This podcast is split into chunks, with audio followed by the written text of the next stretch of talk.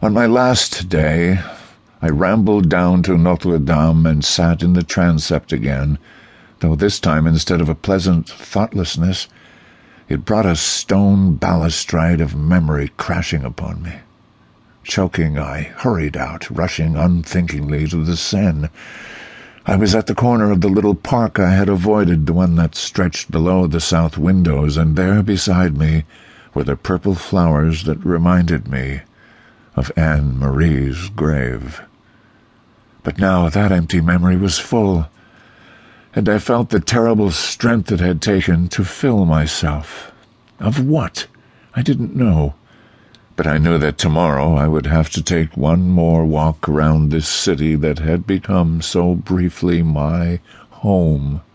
After that I would pack for the airport, making sure to steal my predecessor's photograph of Louis Armstrong and as I thought that, the pigeons swept in around me, and it was all I could do not to laugh. Checking my box one last time at the École, I found Le Petit Prince by Antoine de Saint-Exupéry with a note. From my personal bibliothèque, Cygne. I shook my head. Who was I to judge him? We were two brothers, if anywhere and he'd given me so much, the least of which was French literature.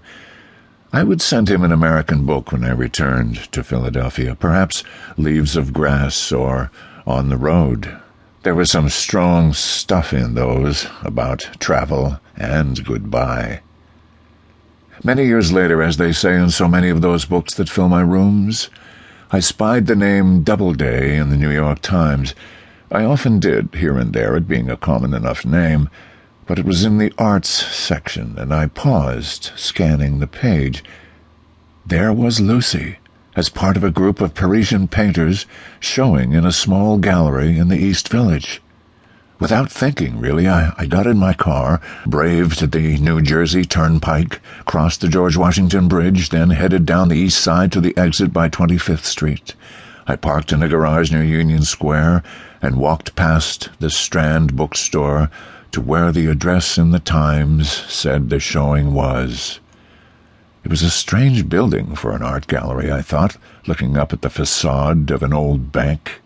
The door was open, and I walked inside.